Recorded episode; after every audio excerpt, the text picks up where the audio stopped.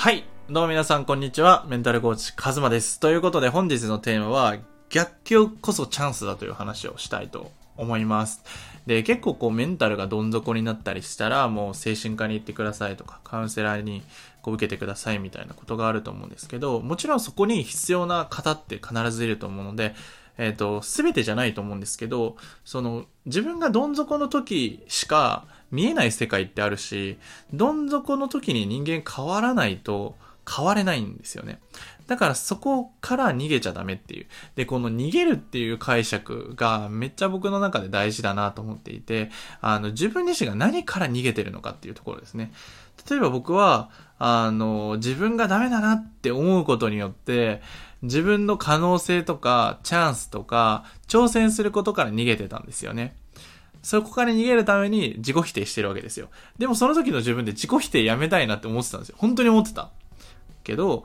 でも実は僕は自己否定するには意味があって、その挑戦するとか失敗するのがすごい怖かったんですよね。それは小さい時にすごく本気であの取り組んだサッカーでレギュラーになれなかった。なのに同級生がレギュラーですごく輝いていて、なんか自分ってなんでこんな頑張ってるのに報われないんだろうっていうところで努力しても意味ないんだっていうふうに僕の中でマインドがなったんですよね。だからそこから努力しても意味ない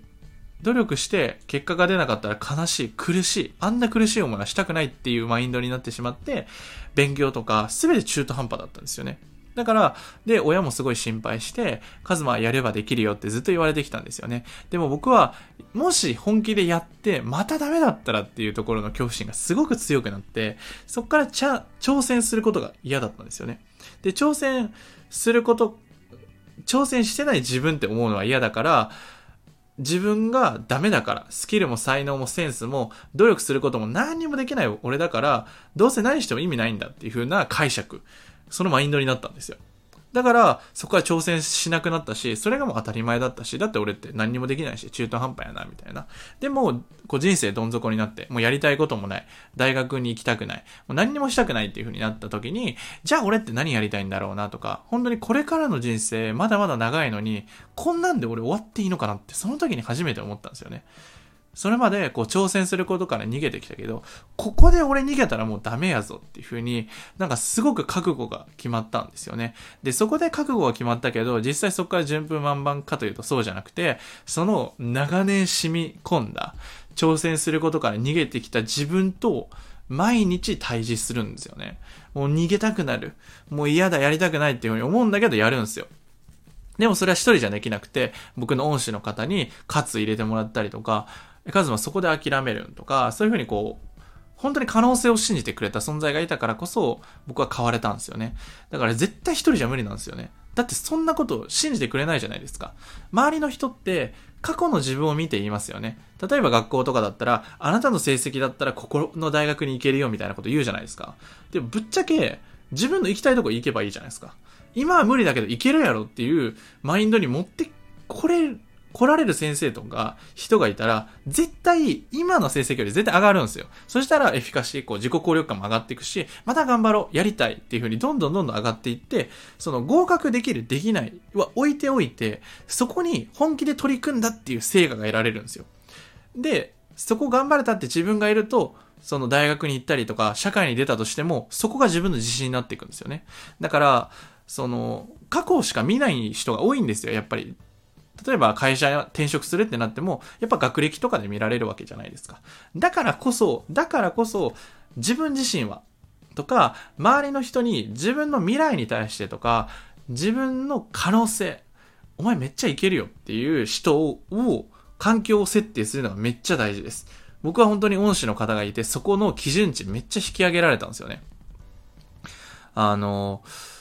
いや、カズマもっといけるやろ、みたいな。本当はどうしたいみたいな。めっちゃ聞かれたんですよね。やりたいこととかないけどな、とか思ったけど、そこからもうなんか絞り出すんですよ。なんかこういうことしたいですかねみたいな。おもろい人となんかか仕事したいですね。え、なに、おもろい人ってどういう感じなの？お笑い芸人とかなみたいな。いや、なんか、すごい自分の人生夢中で、みたいな。こう、どんどんどんどん、なんかちょっとの枝葉をめっちゃ深掘りしていくんですよ。そしたら、だんだん見えてくる。自分でこういうのが欲しかったんだなって。それは自分が認識してない、その潜在的な部分とか無意識レベルの話なんで、そこは自分自身じゃ掘り下げられない部分ですよね。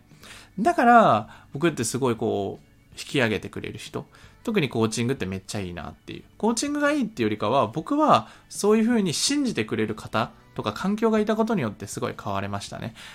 だし、実際に僕も行動していく中で、同じように悩んでる人、こう、現状変えたいのに変えられないとか、もう自分諦めそうになってるみたいな。どうせ自分無理やし、みたいな。とか、こう、将来がすごい不安。キャリアとか、これから自分の5年後ってどうなっちゃうんだろうみたいな。ここの会社でいていいんかなとか、すごい迷ってる方に、マジでメンタル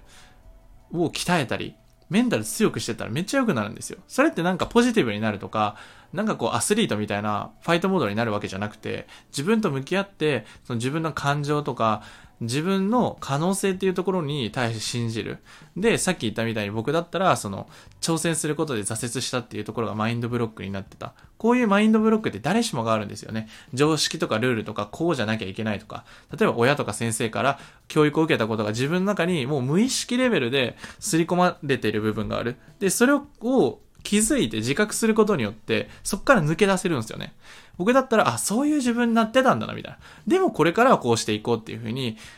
自分の決意になるんですよね。そしたら新しい、その自分の信念っていうのが出てくるので、またまた新しい一歩が踏み出せる。本当にクライアントの方見てきてそうですね。実際、その目標とか行動するのがすごい苦手だった方も、ここら辺を書き換えていくと、めちゃくちゃ行動できちゃうんですよね。あの、最近内定、あの、もともと個人事業主やってたんだけど、もう会社で働こうって決めて、それも素晴らしい判断ですよね。で、そこも腹くくって。で、なかなか難しいってなってたけど、ちゃんと泣いて取れたんですよね。で、それって自分の可能性を信じ切ったからだし、やりきったからなんですよね。だからそういう環境に身を置く。そして、そういう自分のよりも基準値が高い人と関わることによってめちゃくちゃエネルギーが上がっていくので、ぜひね、それを体験してほしいなと思います。で、今回ね、こう、どん底っていう、あの、エピソードでしたけど、あの、どん底とか今苦しいなって思ってる方は、本当にチャンスだと思います。人間ね、やっぱり危機感ないと変われないので、あの、なんだろうな。毎月一定のお金があって、それで生きていけるってなったら人間頑張らなくなるんで、だらけちゃうんで。で、だらけると虚無るんで、何してんだろうみたいな、毎日ダラダラしてみたいな。何のために生きてるんやろみたいになっちゃうので、やっぱり挑戦するとか、行動するとか、自分を解放する。そういうのがやっぱり大事になってきます。ぜひね、自分と向き合って最高の理想の自分になっていきましょう。ということで今回の音声はこれで以上になります。下の概要欄にね、あの、公式 LINE がありまして、そちら追加していただくと、本当の自信の付け方だったり、公式 LINE 限定コラムとか、そういうのを毎週ね、配信、配信しているので、ぜひぜひ追加して、もっともっと自分と向き合ってみてください。ということで今回の音声はこれで以上になります。またね。